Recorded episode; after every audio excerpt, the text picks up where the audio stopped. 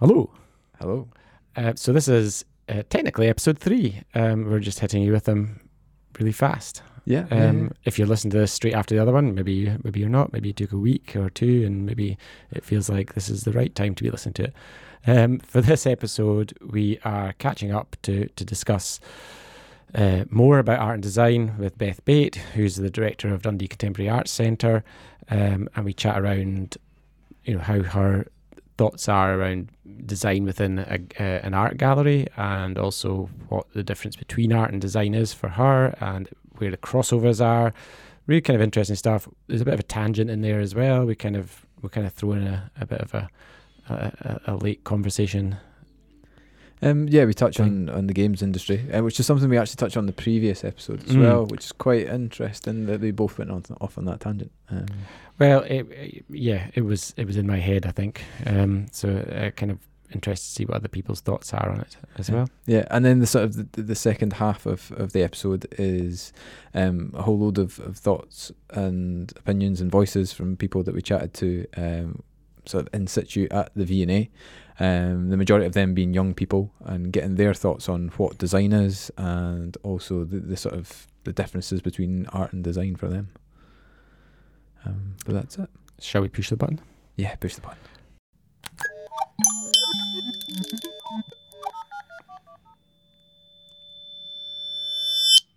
So, um, we're joined with by Beth Bate from DCA, director of DCA in Dundee, um, and so we've kind of been ch- chatting about uh, art and design um, and how there may or may not be a difference, and we thought it would be a, a, a good opportunity to bring in somebody who's very, very familiar with the world of of, of art, um, and uh, kind of see what what what what uh, your opinion might be about that. So, art or design? Is it a choice? yeah, is it? a, a binary option. It was funny. I was thinking about having this chat with you today and and having uh, conversations with a couple of people leading up to it. And it's funny because people always. It's actually one of those questions that a lot of people have quite strong opinions on, and uh, the thing that kind of got mentioned the most was, well, designers solve problems. Um, artists ask questions and designers solve problems. And um, and as soon I, realised as I was listening to people um, say things like that, which I which I can completely understand where where, where um, people are coming from. But as soon as as soon as I hear that, I start thinking of all the exceptions I can think of to all of those rules. And I love it when artists solve problems, and I love it when designers ask questions. So it didn't seem to quite hold up um, that that that very binary. Well, this is art and this is design because we're doing very different things. And I think for me, the fascinating area is where um, it gets very it's very blurred. I think that's the same for for us and what we do. We we like that that that blurred area between things, but part of what we have to do as well as a studio is we have to kind of educate our our clients sometimes, you know, talk about what design is and try to to to, to make them understand the value of what it is we do and, and sometimes that it's not just an aesthetic that we produce and it's more than that. And and I think that's when trying to educate about what design is kind of struggle to kind of define it in that realm of what is what is art and what is design and and how they see it and i think um although that blurred area exists it's it's not helpful I guess the question would be why is it important to define it? Why, why, uh, and that's a really kind of lame way of dodging the question completely, perhaps. But but why um, the need for definition? And I do, and I think people should be able to self self define. Um, the, that but that need for definition is important for who? I mean, you've been talking about the importance with your clients and being able to educate them about about the way that y- you work, but being it, you found it important then to understand uh, to get them to understand what design can be. I mean, it's good within yourself to, to Hmm. sometimes have that ability to describe yourself really easily and quickly. And if you Hmm. identify as a designer or as an artist, then Mhm. it's a very easy way. But if you say to someone, "Oh, what do you do?" I'm a designer. Hmm. that inevitably leads to the next 10 questions about what you design, what you do, Yeah. um, what that actually looks like. And then I think a lot of it is is getting that to fit within someone else's mental model Mm. of how the world works, if you like. Mm. Um, so I think the, the the definition of it is often more useful for the externals than than for yourself. Mm. And it'd be the same with artists. If someone says, "Well, I'm an artist," then invariably the next ten questions are, "Well, what kind of work do you make, Mm. and where do you show, and do you have a studio, and um, how do you make money, and where do yeah where does your work end up?" Um, and those uh, those answers are, are different for every artist. Um, as there are artists in the world, there's um, those rules are you know, there are, there are certain things I guess you could draw upon in terms of one's background and one's training and the education um, that you might have come through, um, whether you've been through a design school or an art school. But again, as soon as you start putting those kind of parameters on it, um, you can think of dozens of artists who have not been to art school and some really great designers who haven't had that that same background either. So, um, and I and maybe this. maybe this is a maybe this is an art thing, guys.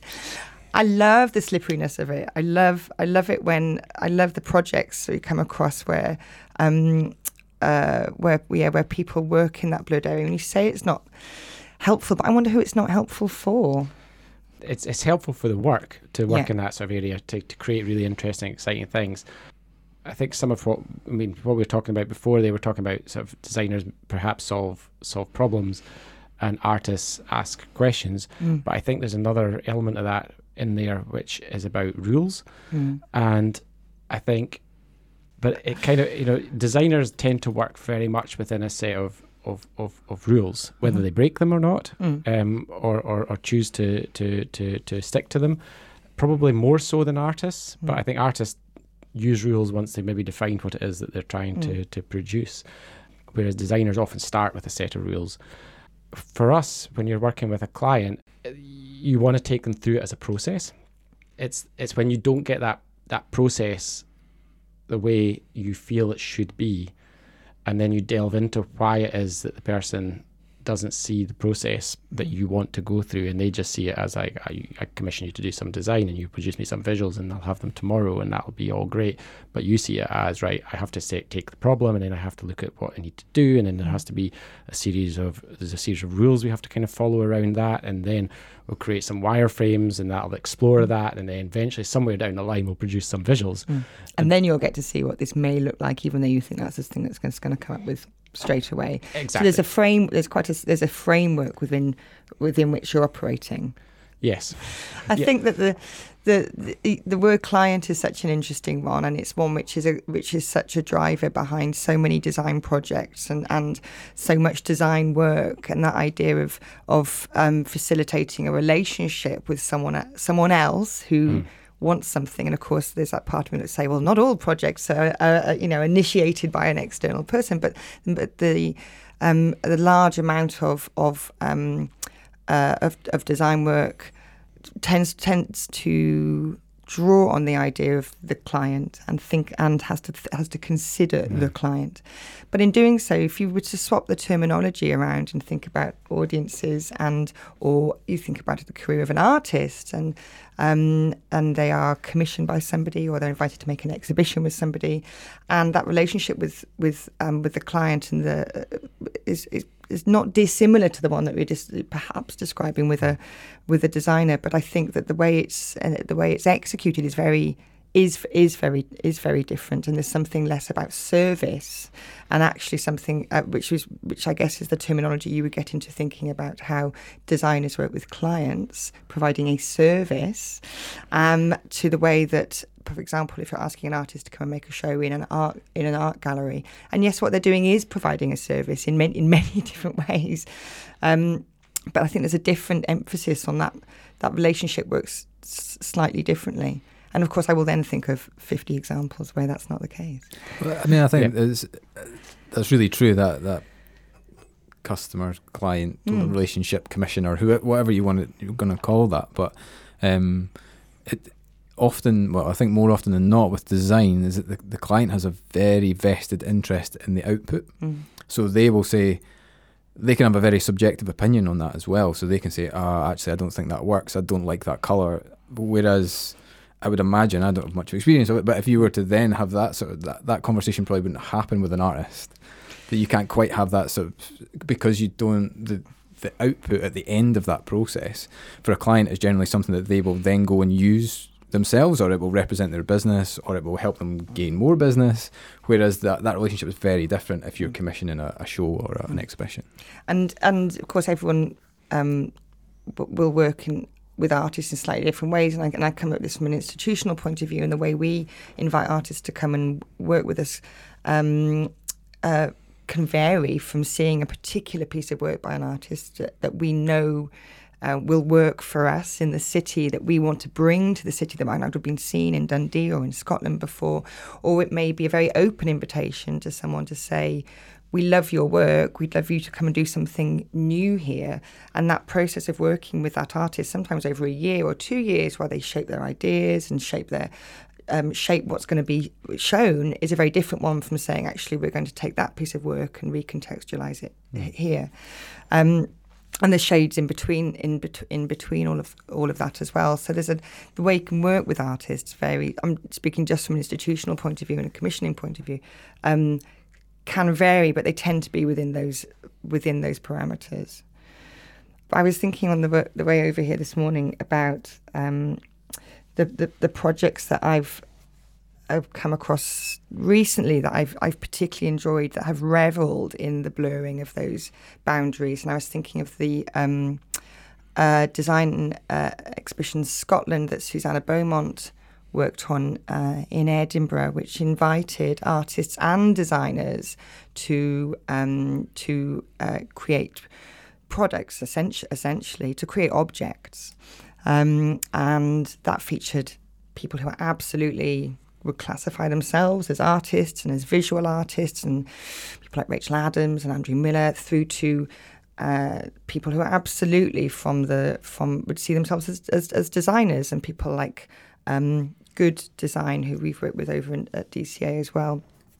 Uh, all um, all exploring the crossover and the, um, uh, the I guess the different the, the the different skills and qualities that they as artists or designers bring to creating objects which were shown as part of an of an exhibition. Now, that's a very specific type of design, and it's something which is which is product based as opposed to process or service or anything online, and etc. So, uh, but I, I did I did love the way that um, that people from very different backgrounds uh, were were I guess were given were approached in the same way and were asked to work in the same way as each other. There was a, um, yeah, there was an equality in that. I think I think probably I mean again coming back into education and how we how we I sort of explain what it is that we do, and it's how how people perceive what design is, and they often just see it through this glamour aspect, and that that kind of worries me, and I see it happening often, um, and and and I see it you know kind of it's, it's around us at the moment, and it's it's this, this sort of glamorization of design as a kind of luxury item or a luxury thing that um, that then makes it harder to explain to people what the real values of what design is the process that, that that sort of aspect of things and i guess that kind of comes down to how you exhibit design as well mm. and and how you exhibit it within a, a context of a gallery or or, or a museum um, and do you do you show just you know within within art, for example, you can just show the finished piece of art, mm. and then you you as the person looking at it, uh, you can you can start to um, take what you want from it and and understand it the way you wish to see it. Whereas design isn't like that. It's kind of if you're exhibiting it, you're trying to exhibit a solution to again to a mm. problem, and if you can't, and, and often the process that goes into that is just as important as mm. the as the the piece that's that's available. Um, and I, and I worry that we we don't show that properly. Mm. Uh, so, I guess between art and design, uh, do you see a difference between how you exhibit the two? It's in, it's interesting that yeah, showing showing the workings out. And I was thinking, there's a big Anni Albers show which is on at the moment at Tate. It was, it did incredible work with, with textiles. But I was also thinking of the Sonia Delaunay show that was on there uh, at at Tate Modern last year, and Sonia, um, who worked in Europe in the, in the early part of uh, last century, who's who's was an was an was an abstract artist, and her work, however, included everything from um, she did spray bodywork on cars in the later part of the century through to textiles and homeware and uh, clothing and crockery alongside all of her incredible paintings and drawings. And with those big archive shows that they produced there, then you know as much of the fascination was seeing the beautiful finished objects that she made, and, and with her with her her partner, quite a team. Um, that seeing the sketches and the things that didn't ever come to fruition and the almost you know the things that almost worked before they decided mm. to go down a different avenue um, was was for me and for all audiences I'm sure as as as fascinating um, as as seeing the as seeing the finished works and you know and there is a tradition of of showing um, the you know the the cartoons. You think of Raphael's cartoons in the mm. V&A, or through to you know studies for, and you can see sketches of hands and feet before people do the finished. You know, you see the finished work, and then you can kind of do that amazing thing of looking. You know, artist sketchbooks are fas- are yeah. fascinating, and um, and there've been you know there have been shows uh, even quite re- recently within within Scotland, and people are showing artists notebooks and artist sketchbooks, you know, and they are admittedly under under glass and in vitrines because people people do love to see that. But it's much easier with archival shows, I think, or shows of uh, of artists who's um, uh, uh, who maybe are no longer with us, or uh, that, but there is this body of work that's been made available through. Yeah, that's been made available through a foundation or, or from their relatives. Whereas it was, I think that the focus on the the finished product for more maybe for more contemporary shows people who are still living and living and working now. Um, maybe there is less maybe there is less emphasis um, on seeing that although I know people always love seeing artist sketchbooks do you say you say that um, it, it, becomes easier to do that after I mean after an, an artist or a designer has passed away but I mean do you think that's because too, we're too protective of that process and of the unfinished that's a really good question. I think that there's certainly um, after an artist has passed away and there may be a huge body of archival material which is then with the family and um, or with a you know maybe with a foundation they've set up to look after uh, that artist's work after they've died. Um, that there's a um, not always but there is often a real willingness to, for that to be seen and to be shared as much as possible to get a sense of the person as a whole and the practice as a whole. Um, whereas uh, I think uh, it's it does feel slightly different when artists are perhaps still living. That's not to say people won't ever do that. There's always exceptions, as we know. Um, but I think that the um, I think people are more concerned with showing their work that this is where I'm at now. This is what's you know maybe we're even doing a retrospective, but I want this to feel like a coherent whole, and it won't be perhaps until some time after that that we'll we'll get to dive into those letters and those sketch pads and those um, those those drawings I was at Whitechapel Gallery in London um, in October, and I was looking through some of the archive material they have there, relating to um, the first staging of um, uh, Jackson Pollock's work uh, in the UK in the fifties, which was which was led by uh, by Whitechapel.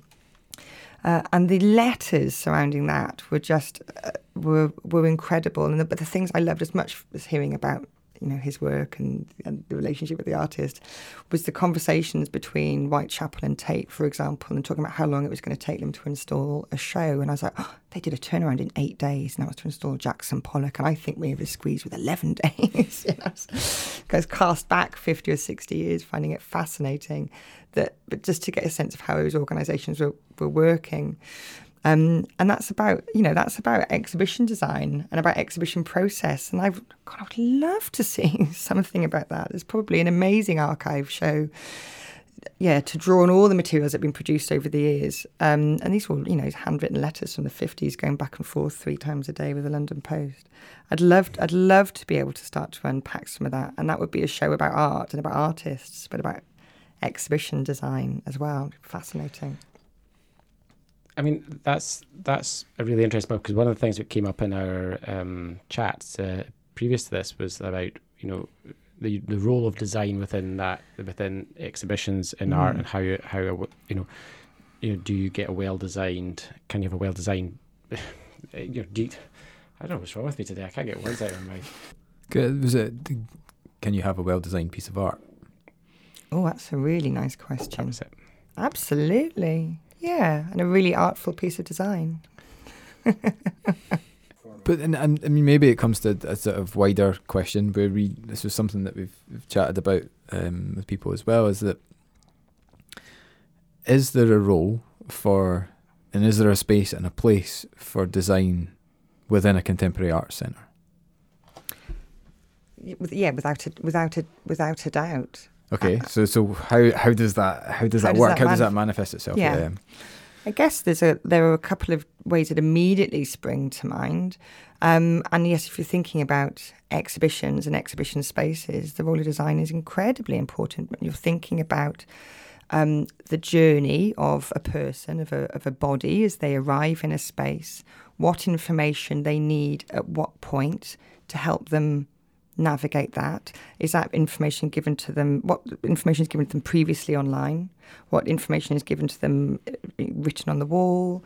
The text that might be handed out to them, the briefing that we would give staff working in that space. There is a personal element to that as well, and then the physical layout of those spaces is is is considered incre- incredibly carefully, and it's absolutely about um, thinking about visitor experience, which is a kind of incredibly overused term, but it's but it's the basics of, of, of what we do. How can we show um, work which an artist has made in the best possible way for that artist and for our audiences on often an incredibly limited budget.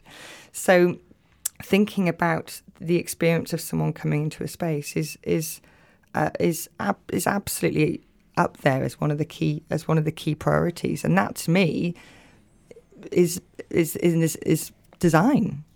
That's thinking about uh, you're thinking about the what the purpose of the show, what the work is trying to do, what the artist is trying to do, and how do we best communicate that to an uh, an audience member in a way that's uh, that's comfortable and s- straightforward.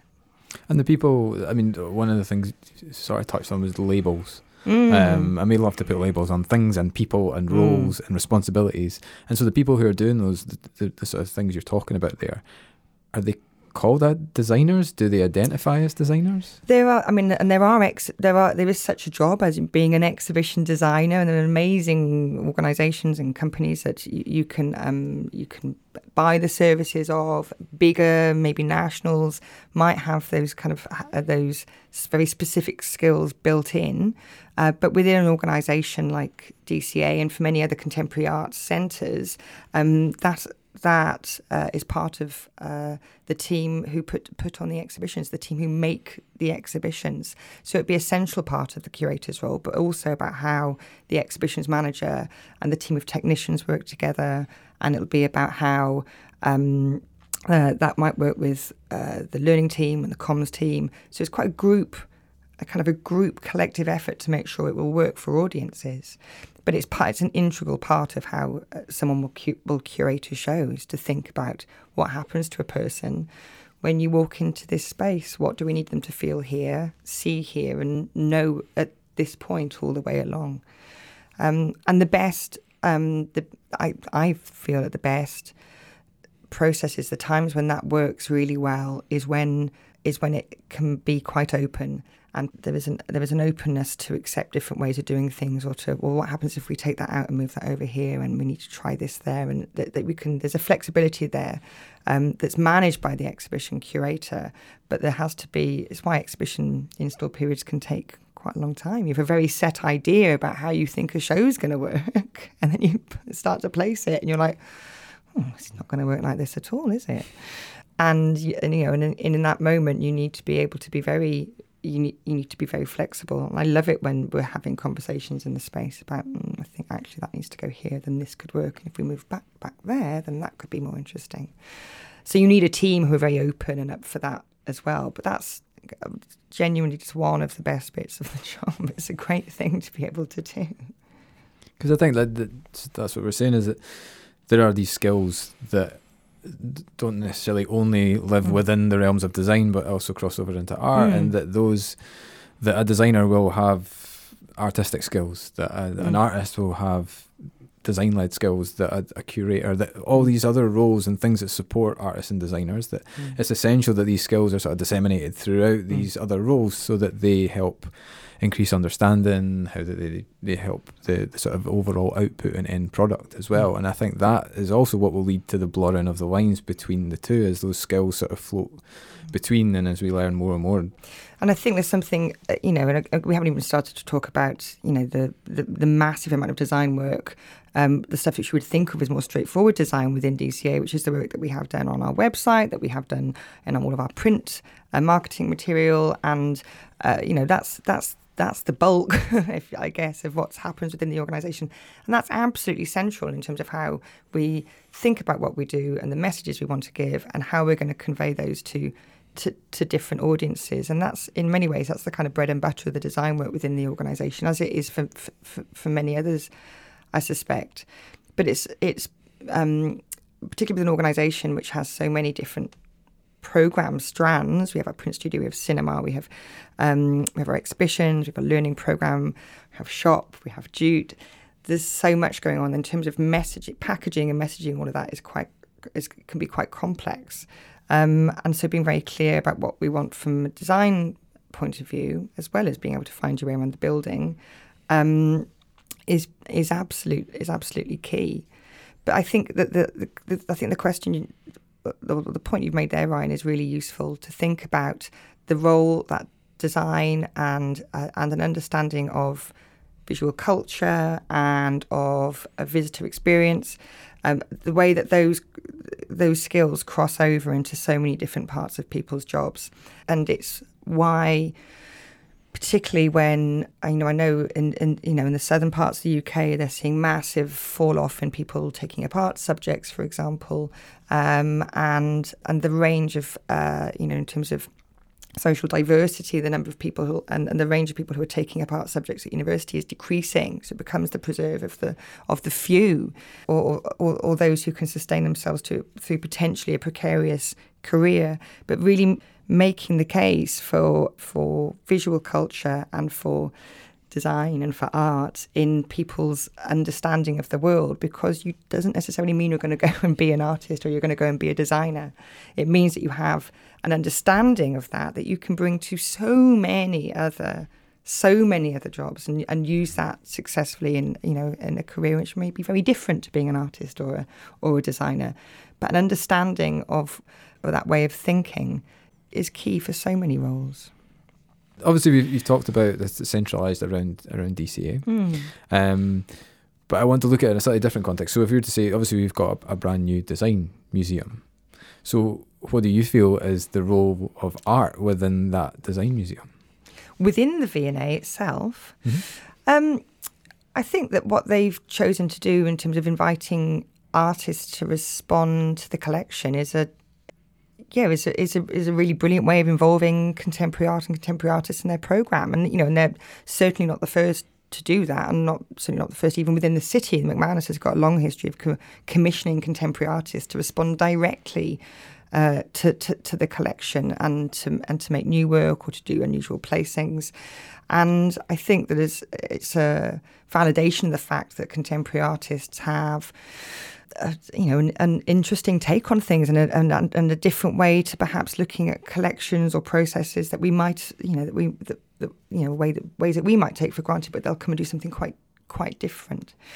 Um, so I welcome it, and I welcome it the fact that they um, have got people who, you know, the way that contemporary art and the commissions that they have within the building um, are are blended in as part of the building and part of the exhibitions and part of the experience, and it starts to build a contemporary art story within within the city um, that sits that sits alongside and kind of intrinsically linked part of the design story that's there as well. like I think one of the things with the V&A that I've noticed is, is is that people have been saying, "Oh, the galleries are quite small," but to me, the building itself is is is the most fantastic piece of design. You know, so so that is like one of the the most interesting artifacts within within the museum Mm. for me. It's, it's like- literally stepping well arriving and seeing the building and to Mm. the to the moment that you walk um you know to the big court outside it the moment you're walking into the building and you're in there for the first time all of that is about understanding and experiencing design it's it's uh, it doesn't start your design experience there doesn't start the minute you cross into Scottish design galleries you have already by that point experienced Yeah. something um pretty phenomenal Yeah, and the way it plays, you know, it, it, it I've never been in a building that plays with the surrounding area as much Mm. and as well as that building does. And I, I'm I'm not one to kind of be full of, you know, unnecessary superfluous, uh, but it- it's it is a I think it's Mm. a, it's an amazing piece of design. Let, let me let me go on a tangent because I was going to go on a tangent before and get away from galleries and things like that. So yeah um, one of the things that we were kind of chatting about uh, previously, and it'd just be interesting to get your uh, thoughts on this as well, is that within within the commercial world of art and design, one of the things that's very very surrounds us quite a lot here is, is sort of video games and and the use of, of development of video games within the city uh, Mm. here and, and and worldwide. And I think one of the starting points to some of this chat was for us the feeling that video games misunderstand the art and design to the point where they might refer to to um, uh, UI artists, somebody to come in and do a user interface in an art term. But designer doesn't really exist in that context. The the term designer, although a lot of the things that, that some people will be doing is, is very hmm. much design and process driven. It's referred to as art, and it's uh, yeah, yeah. art design and yeah, and, and the and the art director for different projects and different organisations. Yeah, and the and, and art covering a yeah can cover a huge amount. The art director from one organisation will be a very different thing to one in a yeah a video gaming company perhaps. Because I mean, art directors do, will do exist within the context of design agencies. Mm. Um, but then, uh, to me, that makes me think that they're more focused on the aesthetic, Mm. um, and maybe not so much on the on the process or the strategy behind that. Mm. But then I don't know if that's necessarily fair to someone. Is that the case with those larger agencies? I know it's interesting the way that you talk about you know, having a UI artist come in, for example, but that that whole process is is one long design process, and so is them just having ad designer. They, it's been broken down into such specific stages that this is that they have very specific names for that particular thing that they're going to be. But then I doing. think the, the problem with the term UI artist is that it's it's a bit of a conflict of terms. So if you're creating a user interface, it is a design process that's backed up by data and um, information in a brief and all that. And like, whereas I don't see that as much as a role of, a, of an artist. So Mm. p- pairing those two things together seems very strange for me. But then it's I guess it's something which is so prevalent within the design sector and particularly within I'm just thinking of my experience of working with larger agencies sometimes that the, yeah that the the word artist is used there but it is it has a very different context to perhaps an artist that we would show in an exhibition space But does that? I mean, it does that add to the confusion Right? I, I'm kind of bringing it back to the education thing again, thinking about how we kind of teach people about what it is Mhm. design is and what it is art is. It, does that does that add to the confusion around that? Are we making things unnecessarily complicated? I wonder if you ask that UI artist you know uh, in the kind of the question that when you when they meet someone for the first time uh, you know outside of an art and design context they meet someone at I don't know meet their partner's parents for the first time they're like what do you do do they say I'm an artist Well, they'd say they were UI artist. I bet they would probably if you needed to simplify that down even Mm. more you, people would probably say oh I help design video games Yeah, yeah, I think so. Yeah, That's think what you would say to your nan, Mhm. basically. It's a question. How do you explain what you do to your nan? Oh, well, I help artists make art. Does I it be like, you a that's video what- Exactly. Well, yeah. You probably get you probably get a sense maybe, but yeah. Probably wouldn't say I'm a UI artist. It's a it's a it's quite a specific terminology that is understood within the sector. Mhm.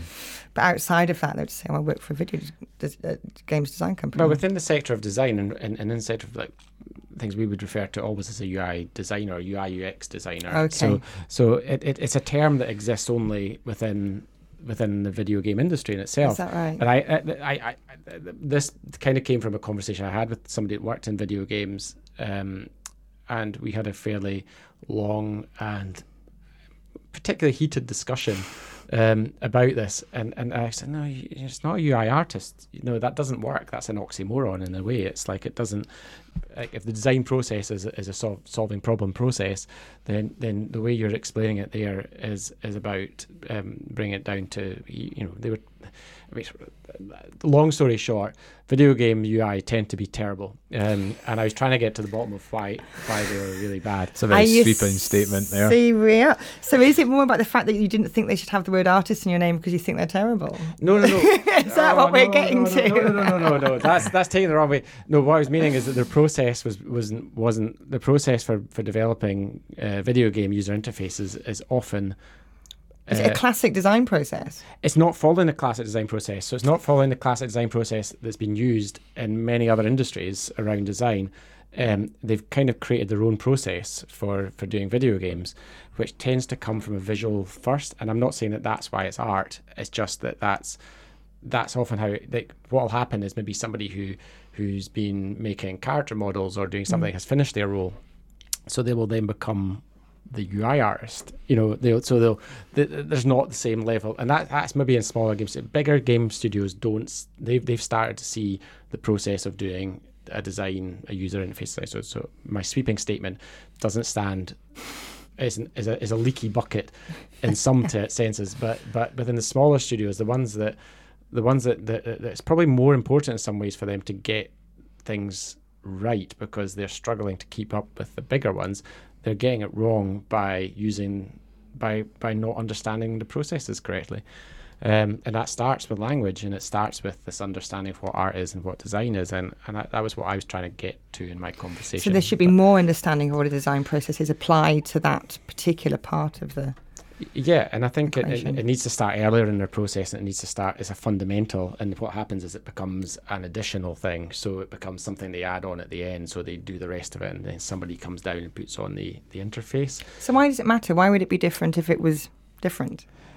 because like you were saying about leading people through galleries and hmm. exhibitions mm. and stuff you have to think that process through so you have to be able to say right this is how they're going to go and this is the experience they're going to have and this is the touch points they're going to have and blah blah blah blah blah blah but within a lot of a lot of these sort of digital entertainment formats is literally like the, the thought is like how does the how does the game work how does the how does the experience in the game work and then that's not that's almost seen as separate to the experience of mm. the person accessing it mm. you know and it's kind of i suppose to give it another ex- example would be to say okay we're gonna we're gonna bring on board someone to design our website but we've already done it you just need to like put a visual style on it. Okay, so it's just very it's just someone coming to do the cherries on the top. That yeah, that I mean I think that's the problem with that sort of mm. perception is that design is, is the aesthetic. I see. But it's it, it should be rooted a lot mm. deeper mm. than that. Mm. Um, and so that it should be part of the thought processes. It should be part mm. of the development. It should be part of the speaking to the users. Mm. Um, and then that it sort of weaves its way through the whole process to the finished product, which will then finish as a as a visual style and as a, a product. Thinking about the design process, some tech companies, and, and, and my partner works for a tech company here in the city, and I was, um, and who wouldn't who would absolutely not see himself as a designer because he's he's not, but he's a he's a project manager and they manage these large apps. But the, what they're going through and the way that they're thinking about how those are operated and how those are used and what the user experience is they are using um, tools which which come from a design. Well, they, they've come through the tech sector, but I see them as being very kind of uh, ha- having a huge amount to do with design because they are thinking about the experience of the person from the very first time it logs onto the app. What happens? And it used to be when it was doing more website stuff, it was about how many clicks is it for that person to get through here, and they're mm. constantly trying to make that particular journey as short and as easy as possible and you know, he kind of works with a. He spends very, well, he spends a lot of time sitting on Slack and whatever. But I mean, the majority of the work seems to be in, in post-it notes. kind of, how does this work? um, and you know, he's an IT project manager, but that's but those are design. That to my mind, that's the design process they're going through because they're constantly having to think how how are we guiding this person at this point to do what we need them to do and to do what they need to do and get the and get the you know a kind of a, a sensible outcome um, and uh, I don't think they would. Call, I'm, I doubt they have someone there who's called an artist. so I mean, that's, that's what we mean in, in that sense, in that bigger industry sense. It, they don't do it, but within a, a sorry, yeah, No, but I, I mean, I think that it's having those skills like embedded, Mm. um, whether you whether you call yourself a designer or not, or whether you're using it, like using those tools is what's valuable. Mm. Um, and I think the more and more places we can get those embedded, whether that's in organisations, whether it's on a city-wide level, Mm. um, so that there is that sort of thinking and Mm. process that validates everything, that checks it Mm. all, that engages users, that, that sort of builds more valuable things for Mm. people. Um, so, yeah, well, I'm interested because I, I think that that's a, a view that, that we share. But I mean, is there something like a, a sort of equivalent from an art background that you would love to see embedded more generally? Within organisations more widely, Um, yeah, within organisations, within the sort of wider city context.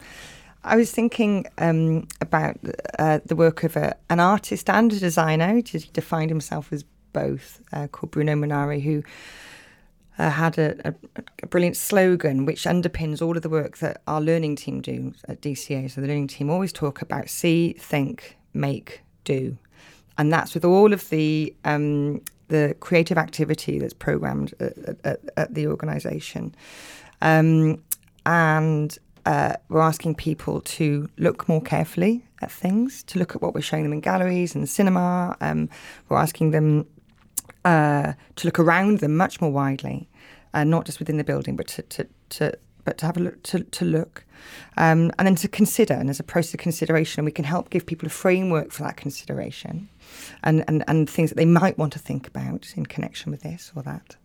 Um, and then the making is a really important part. So you make something as a response to that, and that's a really important part the print studio work we do, as well as lots of the creative activities that we program in the building and off-site. Um, and the doing is about sharing and about presenting that then. So where does that then go and live? Um, and this is a this is a um, you know very it's a, it's a straightforward way of underpinning everything we do will fit will fit into that. And I love that because it um, I, it's relevant to artists. I love it because it's relevant to designers. Um, uh, but I think it's uh, I think it's a it's a it's a maxim which could be well employed by everybody actually because the seeing and the thinking can sometimes get forgotten about in the process of trying to make and to do. Um, or um, there's a lot of seeing done perhaps without thinking and then just a, and a speeding trying to get the get the done bit right at the end. But actually proper consideration to each one of those is incredibly is incredibly important and it's about enriching one's experience and uh, the world around you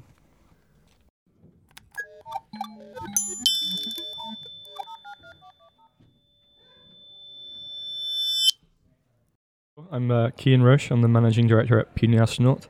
And we're a, a puny little game design studio, a development studio based in Dundee. I'm working on our first game called Skye. So what I mean, wh- what is design to you?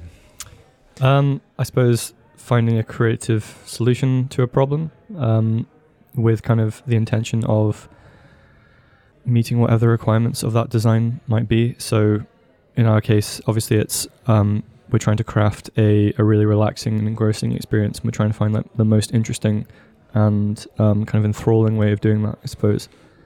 And like I think f- for our field in particular with game development, because there are so many people in the space at the moment, there are th- thousands and thousands of all these amazing creative ideas, and you're trying to find ones that aren't cliche or played out. Um, you're trying to iterate on, on those previous ideas as well and kind of like stand on the shoulders of all the people that came before you.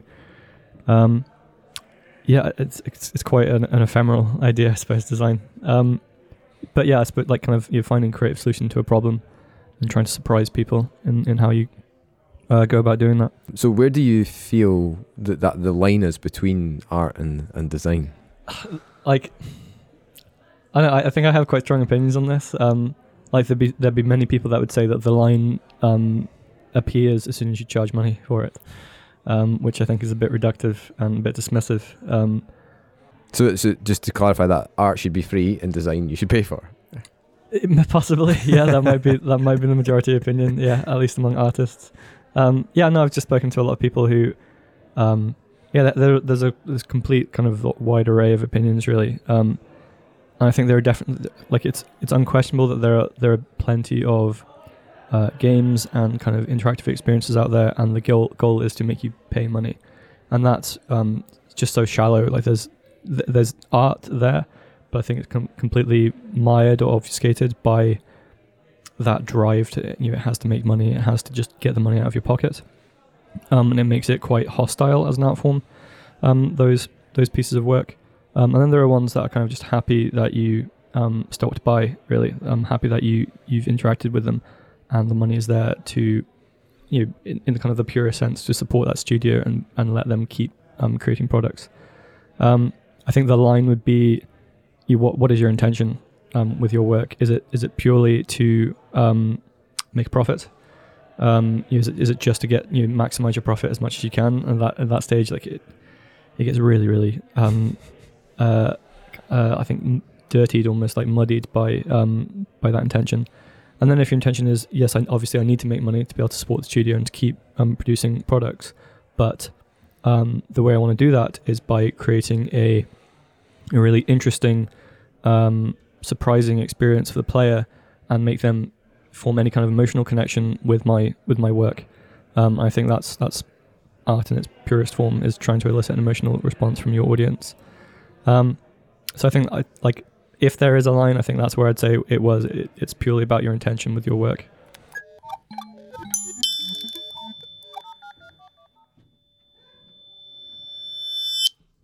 Um, I'm Polly Ivanova. Um, I'm from Edinburgh, around Clermiston. I think the thing that I love about design is that people can tell a story and express themselves through different things. So if it's paintings or fashion or writing, I think it, it really it gives them a way to maybe if they can't put it into words, they can put it into drawings or fashion.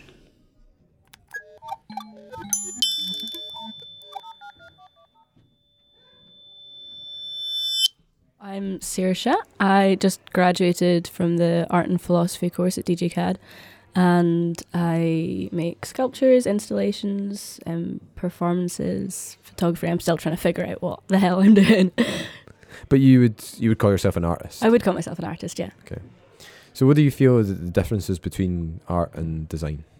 Um, I think I always probably would have answered that question with, well, design is more marketed towards a, um, a customer, um, whereas art is just sort of by the artist for the artist. But I think seeing what you guys have been doing has probably um, made me realize that that might not necessarily be true. So do you feel there is a a, a proper distinction between what is art and what is design, or is it more fluid, or how how do you see those two disciplines and how they overlap, if at all? I think there definitely is an overlap and it's a lot more fluid than um yeah, like I say I always would have thought. Um I think in my head when I when I think about design and art there's sort of like a an image of the two and design would be super sort of slick and defined and refined whereas art is just sort of like a a little bit of a jumble. Um but I guess increasingly the two are very intertwined, especially I think with with illustration, um, particularly is probably um, the sort of sp- specific discipline that I think has made me realize that the two are um, slightly more interlinked because it is, I guess, expressive. I guess expressive is the word that I'd always associate with art, um, whereas it's becoming more clear to me that design can also be expressive. It doesn't have to be this clear cut, um, regimented thing that's specifically done for a specific client.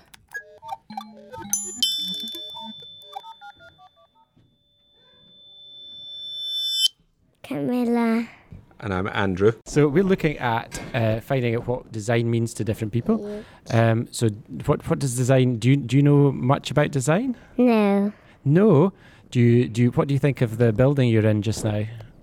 I don't know. I think it's amazing. It's a fantastic space, really nicely designed. So so what what is design to you? You run a small studio, you said. So Yeah, uh, design is well, it touches everybody's life in every day in every way, doesn't it? So whether you're touching a piece of designed jewelry, a piece of designed clothes, some designed cutlery, or you're in a designed building, Designed fabric. Fabric, yeah, uh-huh. that's it. or you read a book that's been designed, or you get a ticket from for an event that's been designed. Telephone. Telephone's been designed, absolutely. So I guess everything we touch every single day is designed. It, it's quite a design's quite a broad term now. It's like a it's something that means lots of things to to different people, um, and and one of the things we've kind of we've we've noticed recently is uh, also the blurring of the boundaries between art and design, and it's like so. Do you, do you feel there's a, a distinct difference between art and design? Uh, now you're talking. You see, I think art has got no limits, but design has limits. So design has a budget, design has a client, art has no budget and has tends to not have a client. So there's the difference. Yes. Full Uh, stop. Yep. No, that's Does, no, no fancy than that. So art is a beautiful painting Oh, we, c- we can stop with this no now. limits. With no limits, design has got a set budget, a set deadline, a set schedule, and all that, and a problem to solve. and a problem to solve. Yeah. Whereas art, art has no problem. Yep. It's conceptual. Yes. That's that's a nice concise way of But doing but it. but there there are definitely blurring lines. So good design has has art, and good art has an element of design.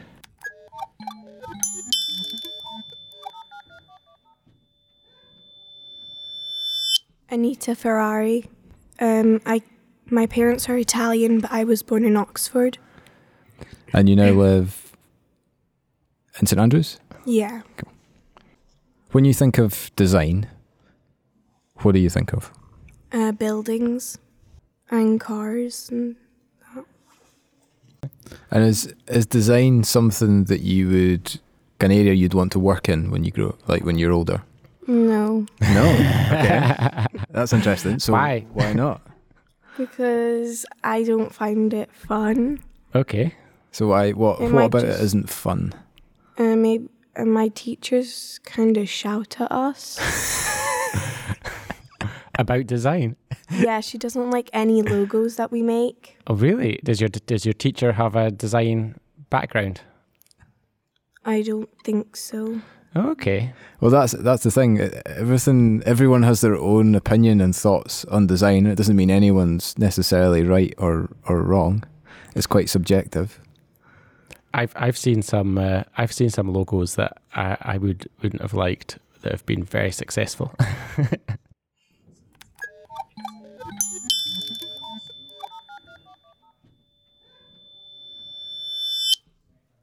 Uh, yeah, I'm Rebecca. I'm from Edinburgh. So, what does design mean to you?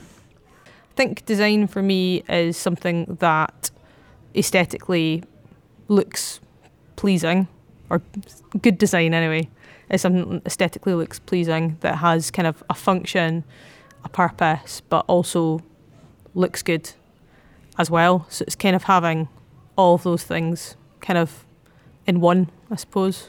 Do you, I mean, do you see a difference between design and art? Yes, I would say I would say so. Yeah, but I, it's kind of a difficult one because it's it's difficult to actually pinpoint exactly what the difference is, which is presumably why you're doing this podcast. um, I think that with art, it doesn't have to be functional. Design is something that's also functional, so there's an added function onto it. Like the main purpose is not the aesthetics, whereas with design, uh, sorry, with art, the main the main function is kind of either how it looks or to make a statement, you know, or to express something. Whereas design's more than that. It does those things as well, but it also has to be functional. I think for me, that's the kind of key difference between them.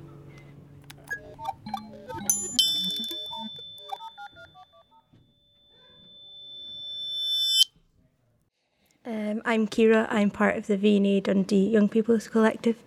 I'm also studying MFA Art and Humanities at Duncan of Jordanstone College of Art and Design. Um, I'm Miriam Deeney. I'm also part of V&A's Young People's Collective, and I'm fourth year business management student. So, what is design to you? For me, design has always been something technical made into the visual and kind of more aesthetically pleasing. Yeah, um, I agree. I think design's all around us as well. You know, the clothes you're wearing, the building that you're in, um, you know, it's something that brings people together as well. And Dundee is obviously a, a city that's really well known for, for design. So do, do you see do you see a difference between art and design, or do you see them as sort of same thing?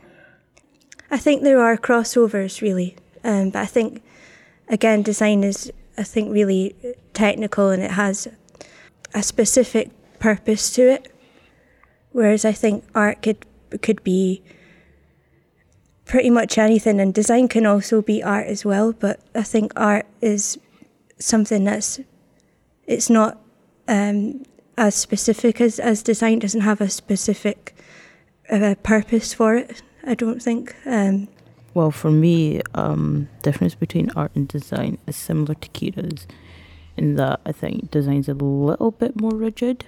Um, but then saying that you look at kind of classical paintings and then people kind of debunking the mathematics behind them and how this line is very straight and how the circle is very round and very circular. Um, so the, I guess that's where the crossover comes in. But to me, I feel like art is the overall umbrella, and then things like design and whatnot come under that umbrella. I feel like if we think about it in that way, then it's more easier to define if we were to define it. So if, if design sits under the art umbrella, would you say that all designers are then therefore artists as well?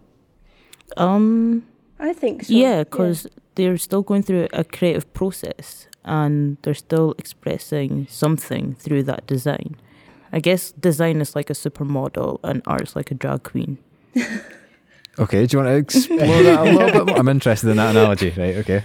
Like supermodel is in like you know you're running down the runway, you have to do things specific. You need to look a certain way for like your f- the designer who's designed the clothes and whatnot, and you walk a certain way. You have a certain face, and you're still expressing what you're wearing with that attitude, the catwalk look.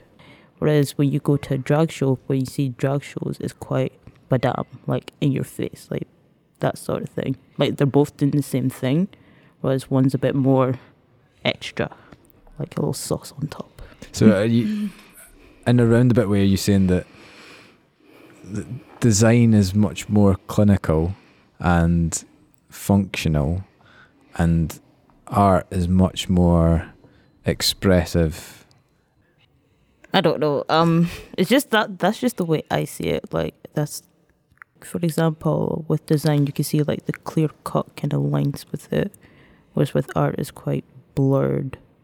art is what you can make it and you can sort of make it up as you go along as well so i think with with design you know it, it's specific to to the brief or or what it, it has to be precise i think in a, in a way i think like what you said at the beginning that art's like an umbrella for these other Yeah. disciplines it is really because you've got music you've got literature and they're all sort of classes, arts you've got theatre you know so i'd say you know that's probably the most the you know the conclusion that makes sense is that art's just a The umbrella I think. umbrella. yeah Where where does the where does the term creative fit into that as a as a as an umbrella or a thing? um, Um, well, creative is the sky.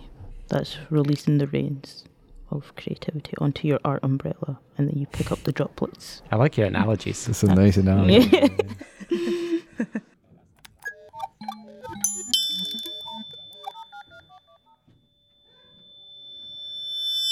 yeah, that was episode three. Thank you to everyone involved, um, all the people um, who made the recordings at the V&A happen, all the people who were actually recorded and contributed their thoughts and opinions, and obviously Beth Bate from DCA as well for coming on. And I think it's worth saying, you know, these are conversations that we're having as we kind of have them in our in our little studio, and um, there's obviously a lot more to a lot of these conversations than we maybe get to cover.